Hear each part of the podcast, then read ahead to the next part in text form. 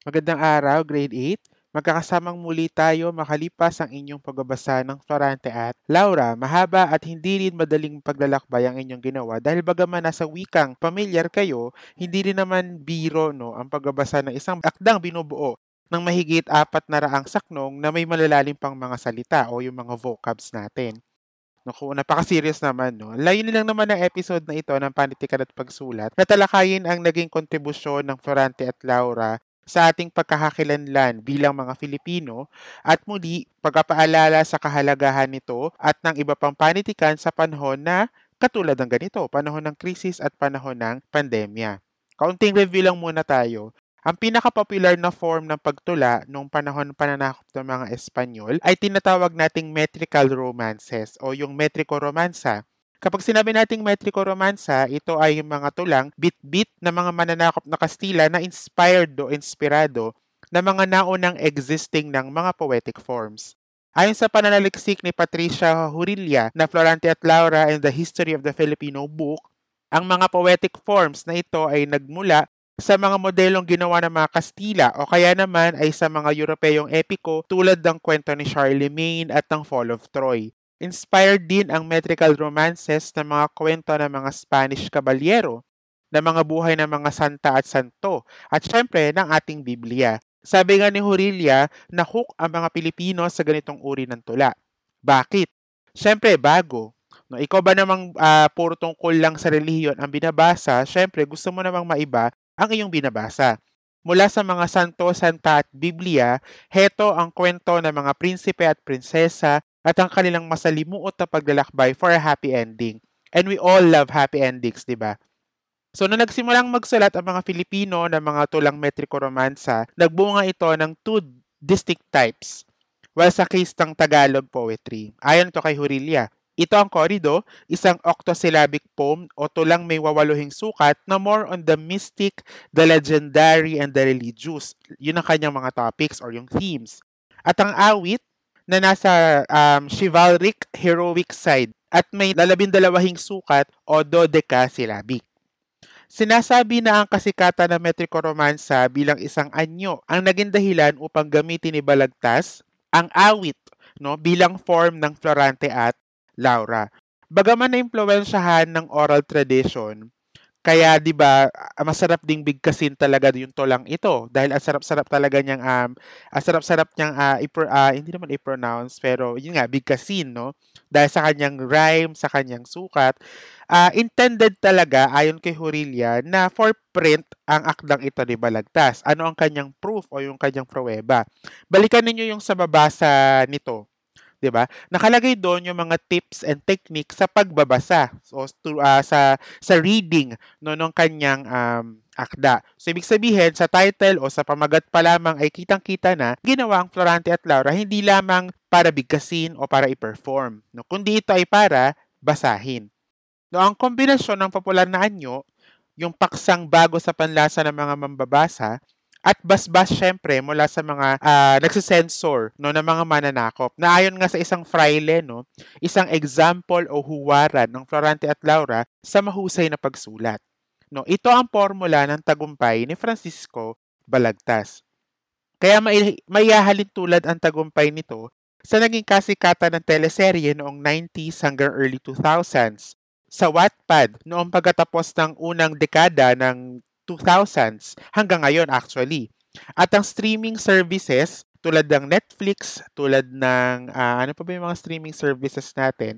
Netflix, YouTube, no, meron na silang ring uh, streaming services. Sa kasalukuyan, although pwede pa rin nam- nating i-argue kasi na hindi naman talaga for all ang live streaming subscription dahil hindi naman ito accessible sa marami no? Pero ang gusto ko lang sabihin, no, uh, ibig sabihin, yung kasikatan niya bilang isang text, yung Florante at Laura, ay kaya nitong mapantayan yung kasikatan ng iba't ibang paraan ng entertainment and leisure natin ngayon. So dahil sa lawak ng naabot ng Florante at Laura, at sa dami ng edisyon nito, na nasabi nga ni Hurilla ay hindi na natigil sa pagkakapublish since ilabas ito noong 1938 hindi mapagkakailang napag, uh, napagbuklod o pinagbuklod nito ang isip ng mga mamamayang Pilipino noon, na mga Indio hanggang sa mga ilustrado, no ng mga manggagawa at magsasaka hanggang sa mga uh, mayayamang individual na naninirahan sa Maynila. Kaya nga noong panahon ng pananakop ng mga Amerikano, lalong tumindi ang pagtingin uh, na sinasabing kinatawan ng Florante at Laura ang hangarin ng sambayanan at ang pasakit ng buong bansa na makikita sa pagdurusa at pangangarap no, ng tauhang si Florante. May dudugtong natin dito yung sinabi ni Horilia na ang pagiging distant natin sa wika, sa anyo, at maging sa sensibilidad ng Florante at Laura ay maaaring maging dahilan upang hindi na ito basahin sa mga panahong ito. No, actually, uh, ito yung pinaka um, kinakabahan ako no sa sa mga estudyante no dahil marami sa mga bahagi at salita ng Florante at Laura ang hindi talaga madaling maunawaan kung wala kang katabing um, diksyonaryo o kaya naman ay napaka-foreign talaga ng Tagalog sa iyo bilang isang wika. Kaya nga totoo yung sinasabi ni Horilia no na uh, malaki talaga yung posibilidad na yung pagiging distance natin sa wikang ginamit ng Florante at Laura ay maaaring maging ugat no na mawalan talaga tayo ng interest upang uh, basahin ito. Pinatunayan ito no, ng ating mas pagtangkilik sa mga akdang inilimbag mula sa ibang bansa. Ang pagbabasa natin ng ating mga sariling akda ay nakulong na lamang sa loob ng ating mga paaralan. Required reading kasi sa loob ng ating mga classroom. At walang sisihan dito, ano, hindi ko naman kayo sinisisi o sabihin na wag yung tangkilikin yung mga binabasa ninyo na published mula sa ibang bansa. Yan talaga yung inyong hilig o yan ang inyong um, leisure. At hindi ko kayo sinisisi, pero meron akong sisisihin. At ano yon no? May uugat kasi natin ito sa deteriorating kasi nating public service o serbisyo publiko, lalo, lalo na sa edukasyon. At, uh, at sa pagiging inaccessible ng mga ganitong uri ng publikasyon sa general public. Dahil muli, magiging layunin ba ng isang uh, abusadong uh, pamunuan, ng isang abusadong gobyerno na maging matalino at uh, may pagmamahal sa kalayaan ang kanyang mga mamamayan. Kung ang gusto lang naman niya ay maging sunod-sunuran ang mga ito. 'Di ba? So gusto kong um, iwang tanong sa inyo yan, grade 8, no? Paglimian ninyo, no, yung ganoong uri ng pagtingin. Kasi baka kaya hindi nyo siya na-appreciate yung inyong mga binabasa, lalo na yung mga babasahin na nasa ating wika.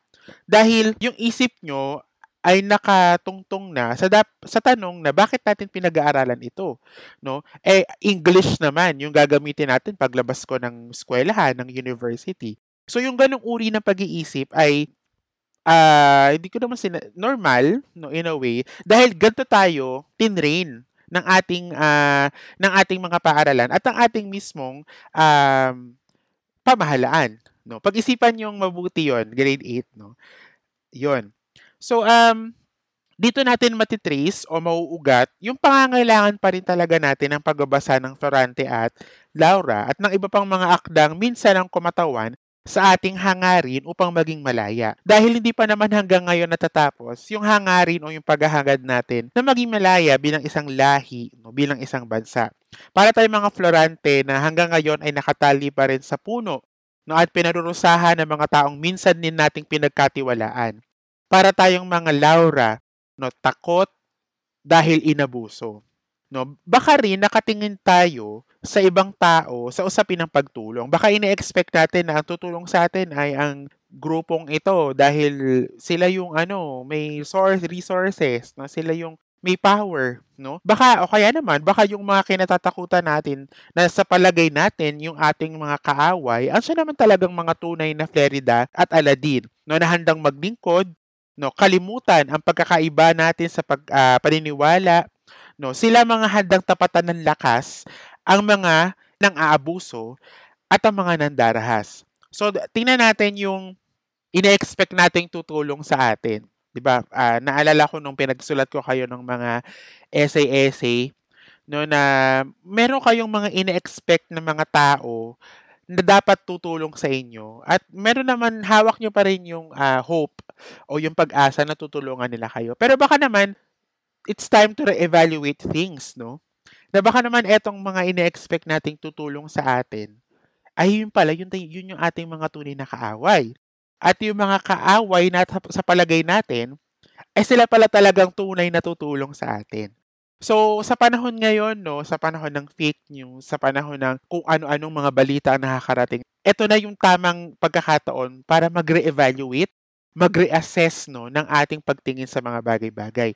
Alam ko, bata pa kayo, kayo mga minors pa, kayo ay nasa uh, ah, 14 to 15 years old, no? Pero hindi hadlang ang edad para mag-re-evaluate tayo ng mga bagay-bagay. Bahagi ito ng ating pag-unlad, no, bilang mga individual. Lalo na estudyante kayo, no, mag-aaral. No? So, na doon talaga kayo sa estado na kayo ay nag-aaral. At bahagi ng pag-aaral ang re-evaluation no, ng inyong mga pagtingin sa mga bagay-bagay. At akalain ninyo, no, marirealize natin ito hindi sa tulong ng kung ano mang um, napakabigat na research o napakabigat na pananaliksik o nung kung ano mang chemical o uh, laboratory experiment, no?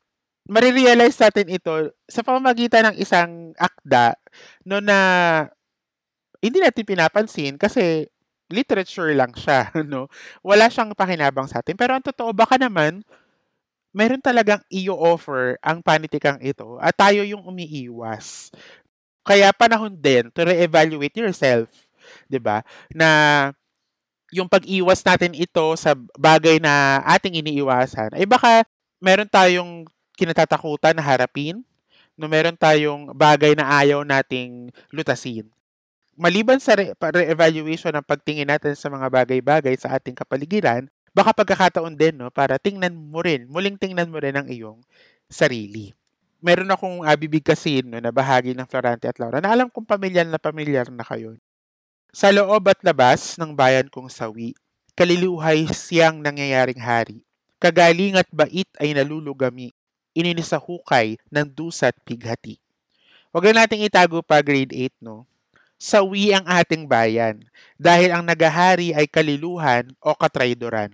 Subalit nag-offer ang Florante at Laura na solusyon dito No, sabi nga sa saknong 245 hanggang 246, huwag malilingat at pag-ingatan mo ang higanting handa ng Conde Adolfo. Pailag-ilagang parang basilisko, sukat na ang titig ng matay sa iyo. Kung ang isalubong sa iyong pagdating ay masayang mukha at may pakitang giliw, lalong pag-ingat at kaaway na malihim, siyang isa-isip na kababakahin maging mapagbantay grade 8 sa mga Conde Adolfo. Yun lamang para sa sesyong ito. No? Magkita-kita tayong muli sa mga susunod pang sesyon ng panitikan at pagsulat.